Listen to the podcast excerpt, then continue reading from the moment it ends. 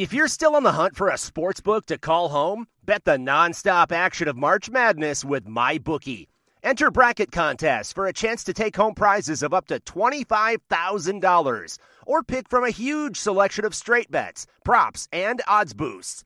Whatever your style, MyBookie makes it easy to play your way and get paid.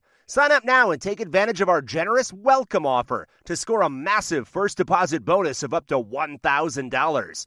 All you have to do is claim promo code MADNESS50. But the fun doesn't stop there. Get up to the minute odds, free bets, and expert predictions to help you decide who to put your money on. The best part about MyBookie, you can bet on anything, anytime, from anywhere. Use promo code MADNESS50, that's MADNESS50, to secure your limited time welcome bonus today.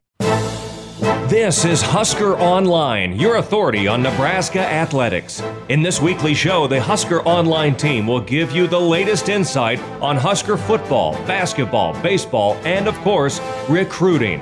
Now, here's your host, Husker Online publisher Sean Callahan. Hello and welcome again to another edition of the Husker Online Show. Sean Callahan, Robin Washut, Nate Clouse. Guys, um, I don't know. It, it, just has this feel as we sit here uh, as the count Memorial Day weekend. By the way, it doesn't even feel like it's hard to believe we are at Memorial Day weekend, um, which usually is one of my favorite holidays because you're at the pool having some barbecuing, a few brewskis. Um, but a big vote obviously took place this week, and we're going to learn more Friday after the SEC. But June 1st, um, you know, a lot of people in the college football Power Five world are, are moving forward with this June 1st narrative that uh, organized workouts can begin. And, and really, this is the first step. I mean, I think if you can successfully get the Power Five to all begin organized team activities by June 1, following state guidelines, meaning groups of 10, when they can be grown to 15, 20, whatever, uh, but follow the state guidelines. Um, you know, I, I think this will pave the way uh, to at least getting a season that might start on time. Um, we don't know about the fan situation; that's a whole other argument. Um, but at least the the football portion of it, um, if they can start this up June one, um, it will be very interesting. Yeah, I mean that's about as good of a time frame as you could possibly ask for, all things considered. The fact that um, that is ample opportunity for teams to not only play but get ready to actually have a quality product where guys are actually practicing together and um, you know becoming a, a, team once again after an extended layoff. And um, you know, obviously, there's a lot of layers involved here, even just from a state to state basis. But the more and more schools you see publicly uh, commit to planning on opening, you know, if not June 1st, but the first week of June, um, that is building optimism by the day. I mean, Ohio State's coming out and saying we're starting June 8th. Miami and Notre Dame are saying we fully plan on playing football this season. Uh, you know, Michigan, Jim Harbaugh said we've never even thought about not playing football this year. Uh, the SEC obviously has been uh, pioneers, so to speak, in leading the charge back to football. So uh, that is uh, some pretty substantial players in the college football universe that all seem to be on the same page that football is going to happen. But now the issue is what will it look like in 2020? I mean, as far as not only fans, but you know, adjusted schedules and uh, travel issues, and, and so there's a lot of layers to it. But like you said, getting that first step of getting teams back together on campuses, working out, uh, is critical in actually getting the ball rolling. Yeah, I, I think this whole thing is, you know, in terms of the process of making making it back and getting back at it, I think it's just a kind of a follow the leader type of deal. I think it, it's going to be kind of a domino effect where one conference, one you know, couple major teams, couple you know, major conferences go ahead and say, "Yep, we're coming back. This is how it's going to look." Um, and then everyone else is going to kind of fall in line and, and follow the leader. And then they'll get to the fans and, you know, okay, this is what it's going to look like in the fall. This is how we're going to operate, and this is the protocol. And then I think everyone else will kind of get in line. So this is the first step and kind of getting back to normal. And um, you know, I've, I know I've talked with some of the incoming uh, recruits that signed here with, with Nebraska, and, and, they're all supposed to be coming in, uh, being in Lincoln between the 26th and June 1st. And so um, you know, I, I, think that that's that's kind of fallen in line with what we're hearing uh, across the country, really. And by doing that, it, it allows you, Nate, to um, have those guys have a few days of acclimation, and then they could start June one. Um, right away, and you know the first day technically of the five week summer session, which is all online this year, is June eighth. Um, so there's there would be a whole week essentially before the five week session starts, which it's kind of irrelevant this year because there won't be any classroom Mm-hmm. Um, things going on. But we saw some other things this week of interest too. Notre Dame um, announced that they're going to start their semester two weeks earlier so then they can end the semester on Thanksgiving week. Which, I mean, honestly, of all the things I've seen um, that are way far in advance done, that one did make sense to me. I'm like, you know what?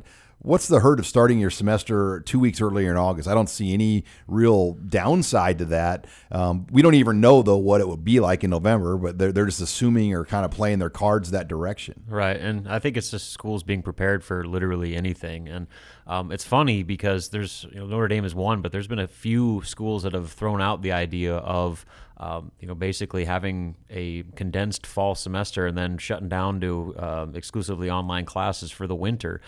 My question is, what does that do to winter sports, particularly college basketball? I mean, does that change the schedule for college basketball? Would it? I mean, if they're going the rest of the school year remote, will there be a season? I mean, because right now it seems like there needs to be students on campus for them to play football. Does that still hold true with winter and spring sports? And so I'm, you know, obviously college basketball got the brunt of it um, with the way that this thing hit back in March. Uh, will it hit them uh, on the next uh, start time around for the 2021 season? So I mean, there's so many layers to this thing that it it's crazy to even try to project what's going to happen. Yeah, it's one giant rabbit hole. I mean, trying to predict what the academic calendar is going to look like, and um, you know, what uh, if, if it's going to be you know people on campus or if it's all online or whatever. I mean, it's it's crazy, but um, you know, it's one step at a time, and, and I think that the good news is that uh, you know everything's kind of trending towards slowly getting back to normal here in just a matter of weeks. And what are they looking at is what we don't know. I mean, is it the hospital systems, which nationwide are in good shape right now, and can they continue to stay that way? Uh, because we're not going to stop the spread of this virus completely. I mean, it's going people are going to get it, and I think we we're learning more and more about who's more vulnerable, where it's happening, you know, the types of places it's happening, et cetera. And um, you know, I read a stat that in the entire SEC footprint, for example, there hasn't been one death of ages 18 to 22. So um, I, I think you have to be prepared that guys are going to get it, and it's not the end of the world if you're a perfectly healthy athlete. Um, and and what are your steps that you have to do um, to protect your team if one guy gets it? Well, and there's the also the issue of it goes beyond just the healthy 18 to 22 year old football players. You're talking about older coaches. You're talking about the lunch lady working the training table. You're talking about the training staff. Uh, I mean, there's the, the academic counselors. I mean, there's so many people that go into making a football team operate on the field and in the classroom uh, that I think that's kind of where all these logistical issues are coming about to where uh, you know yeah uh, the player demographic probably won't be hit that hard but there's a lot of other people that they're going to be in direct contact with that will and then if you play football and someone gets sick and dies you are opening yourself up for liability and lawsuits and they will be coming uh, especially with a, a big operation like you know college football Yeah, it, it's all the hundreds of people, the the support staff, and the kind of the everyone behind the scenes that, that make things work that you probably have to worry more about. Um, yeah, I would not want to be um, the a college lawyer right now or, or representing universities. Well, maybe you would. Maybe you'd be raking it in. I don't know, but but trying to you know protect your client, so to speak, right now that would be that'd be a, a tall order. I mean, I think it's almost a waiver process where people are going to have to say, all right, if you come, Yeah. you know these are the risks Have you're taking. Like Disney Springs, um, which is the shopping mall connected to Walt Disney World. It's an outdoor shopping mall, kind of like Nebraska Crossing. Uh, they have a thing now posted there. You have to wear a mask, obviously, to shop there. Um, but by coming here, you know the risk you're taking type of thing. You And acknowledge. you are liable uh, for this on your side of it. You were not liable if you got sick. And I think there's going to be a lot of that. And, um, you know, I, I think that's one of the things Congress and Senate are fighting for too is, you know, people that open businesses up and whatnot, you know, can, they- they're afraid to get sued. And you have to protect question. that as well because um, there's going to be a lot of people trying to probably do lawsuits over this. Nursing homes are going to get sued probably in places like New York, et cetera. And that, that is, like you said, there's a lot of money, um, you know, in, in that you worry about that people could could get sued over this. And so that, you know, the idea of fans coming back to stadiums anytime soon, I think that's probably wishful thinking. I mean, just with that point being made that uh, you're going to ask 90,000 people to sign a waiver to enter the stadium, which I'm sure they would, but, you know, that's you're at, you're just asking for trouble at that point. So I think that's probably the furthest thing on the minds of, uh, you know, college uh, athletic administrators and conference commissioners that we're just trying to actually play the sports. And you know, down the road, once this thing gets a little bit uh, settled, we'll start talking about bringing fans back. Yeah, I mean the fans are a, a huge part of college football, obviously, but I, I do think that um, you know, it's it'd be kind of wishful thinking to to go ahead and, and plan on you know using your tickets uh, this fall or, or making it to every game and road game uh, this coming fall. All right, much more to come here. Uh, you're listening to the Husker Online Show. Ah, mmm. The first taste of rare bourbon you finally got your hands on. That's nice. At Caskers.com, we make this experience easy.